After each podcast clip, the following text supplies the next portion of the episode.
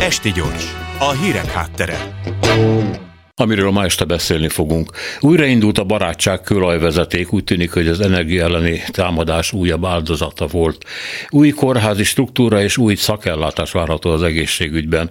De mit jelent az, hogy teljesítmény szerint mérik majd a fizetést? Pessimista forgatókönyv, romlottak a régió gazdasági kilátásai, a magyar gazdaság különösen sérülékeny lehet egy hitelminősítő jellemzés szerint. Rakéta becsapódás után Lengyelországban félelem vagy visszafogottság uralkodik-e a közvéleményben. Az orosz-ukrán béketárgyalások fontosságát senki nem vonja kétségbe, de mindenki mást ért alatta. Mik a jelenlegi kilátások? És Artemis küldetése Holdra tudományos vagy űrpolitikai jelentősége a fontosabb. Tartsanak velünk! Esti gyors, a hírek háttere. Újraindult a szállítás a barátság vezetéken, azután, hogy a vezetéket ugye nem támadta semmi, de a szivattyúk leálltak, mert a áramellátást egy rakétatállát tette lehetetlenné. Tudnivaló, hogy az oroszok a transformátorállomásokat különösen fontos célpontjunknak tekintik, és valószínűleg itt is erről van szó, bár azért ennél többet nem nagyon tudunk. Zubor Zalán van velünk, az átlátszó újságíró. Jó estét kívánok! Jó estét kívánok! Azt mondom, hogy ennél többet nem nagyon tudunk, de azt, azt úgy gondolom, hogy mm, senki nem vonja kétségbe, hogy ez egy orosz rakétatalálat, vagy mégis? Hát nagyon remélem, hogy nem. Lehet tudni, hogy az elmúlt pár napban Ukrajnára az orosz repülőkről, illetve hajókról kb. 100 rakétát lőttek ki. Ezek elsősorban az energiainfrastruktúrát támadták. Ez, ez egyik oka, ez az oka annak is, hogy a barátságkőolajvezeték lehet, hogy amint ön is elmondta, nem maga a vezeték sérült meg, hanem az a, az erőmű vagy elosztóállomás, ami ezt a vezeték működését lehetővé tette vagyis a szivattyúk működését. Igen, csak ugye a kétség azért merülhet föl, mert az oroszoknak miért lenne érdekük, hogy szétlőjék azt a hogy mondjam, csak a nem is a csőrendszer, de nem mondjuk azt a áramellátás biztosító transformátorállomást, amin keresztül nekik a pénz jön az elküldött olajért. A, az elmúlt tulajdonképpen egy-két hónapban folyamatosak voltak a energiainfrastruktúra elleni orosz támadások, azt, hogy ezek a rakéták pontosan milyen állomásokat érnek, és azok, ahhoz, és azok hova szállítják a, az energiát, azt tulajdonképpen nem lehet tudni. Az, hogy ezeket az állomásokat lövik, ez, ez, ez el is jár, hogy esetleg a olajszállítás is le fog állni. Tehát ez, ez ellen igazából hogyha nincs is szándéka az oroszoknak leállítani az olajszállítást, nem nagyon mit tenni. Mhm. Hát igen, ráadásul arról sokat lehet olvasni, hogy a az orosz rakéták precíziós technikája nem a legtökéletesebb, még akkor sem, ha Irántól veszik meg. Azért milyen ironikus ez, hogy bizonyos Irán hadi eszközök fejlettebbek, mint a Nagy Oroszországnak a kiváló fegyverei, de hát itt tartunk. Ön foglalkozott azzal, és említette is az előbb, hogy az energetikai rendszerek elleni háborús támadások egyre gyakoribbak. És hát itt ugye elsősorban az északi áramlat kettőről van szó.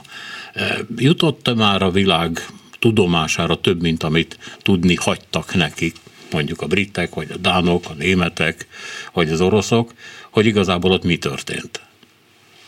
Az északi áramlat kettő elleni támadás egy kicsit más téma, mint a, most az ukrán energia infrastruktúra elleni támadások. Arról tulajdonképpen a mai nem lehet semmilyen biztosat tudni. Ezzel kapcsolatban is fogok tudni újabb információkkal szolgálni. Ami az ukrajnai bombázásokat illeti, az annak nyilvánvalóan egy közvetlen háborúval összefüggő célja van, ez a cél az az ukrán vezetésre és lakosságra való nyomásgyakorlás. A barátságvezet, igen, barátságvezeték az több országot szolgált ki, ugye Csehországot, Szlovákiát, Magyarországot is, és ezzel kapcsolatban volt egy kis nézeteltérés a külügyminiszter, meg mondjuk a MOL hivatalos megnyilvánulása között. A külügyminiszter azt mondta, hogy a barátság a kőolaj ellátásunk 100%-át hozza, a MOL megközölte, hogy ez 60%-ot jelent azért, amit persze többség. E, e, utána nézette annak, hogy ez a vita egyszerűen csak elszólásokból, tévedésekből áll, vagy pedig van valami e, politikai hátterés annak, hogy a külügyminiszter ennyire dramatizálta a helyzetet. A barátság különvezeték az valóban nem a 100%-át biztosítja a magyarországi olajellátásnak. A alternatív útvonalakat egyébként korábban kormánytagok is dicsérték, elmondták, hogy erre szükség van, ugye az vezetékre gondolok elsősorban. Ez állami támogatásból készült, úgyhogy én nem gondolnám azt, hogy a miniszter azt nem tudja, hogy ez a vezeték ez létezik.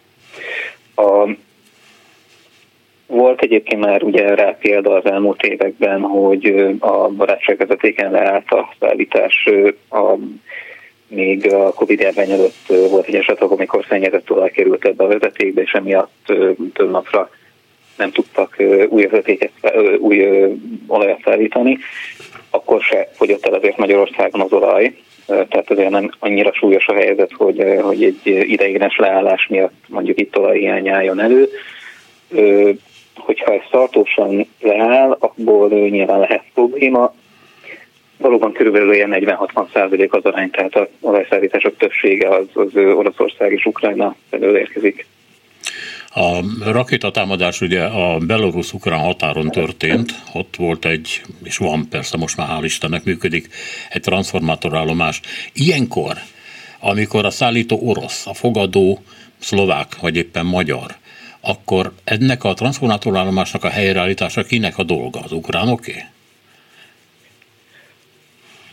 Mivel ukrán területen van, ennek a helyreállításával ők foglalkoznak, azért együtt egyébként kapnak segítséget a partnerállamoktól ebben, mivel most kifejezetten fokozódnak ezek a jellegű támadások. A elmúlt héten volt tulajdonképpen a legnagyobb uh-huh. ilyen támadási hullám. Itt a háború eleje óta tulajdonképpen nem volt olyan, hogy ennyi rakétát egy nap alatt kilőttek volna az oroszok mivel most már ezek a támadások, ezek veszélyeztetik a, akár a európai országok, európai uniós országok energia és olajellátását. Ugye emlékezünk, hogy ugye Moldovában is ezek miatt áramszünet alakult ki. Mm. Tehát mivel ezek már itt közvetlenül érintik az európai szomszédos országokat, én el tudom képzelni, hogy erre egy olyan válasz születik, hogy fokozzák a Ukrajnának nyújtott segélyeket egyrészt a kifejezetten a áramellátás biztosítására, a, a transformátorok erőművek helyreállítására, illetve a fegyverszállítások terén. Uh-huh. A milyen bejelentéseket már hallottuk is, hogy több évvédelmi eszközt szállítatnak a nyugati országok. Köszönöm szépen, hogy itt volt velünk, további jó estét! Önöknek is köszönöm. Minden jót. Zubor Zalant hallották az átlátszó újságíróját.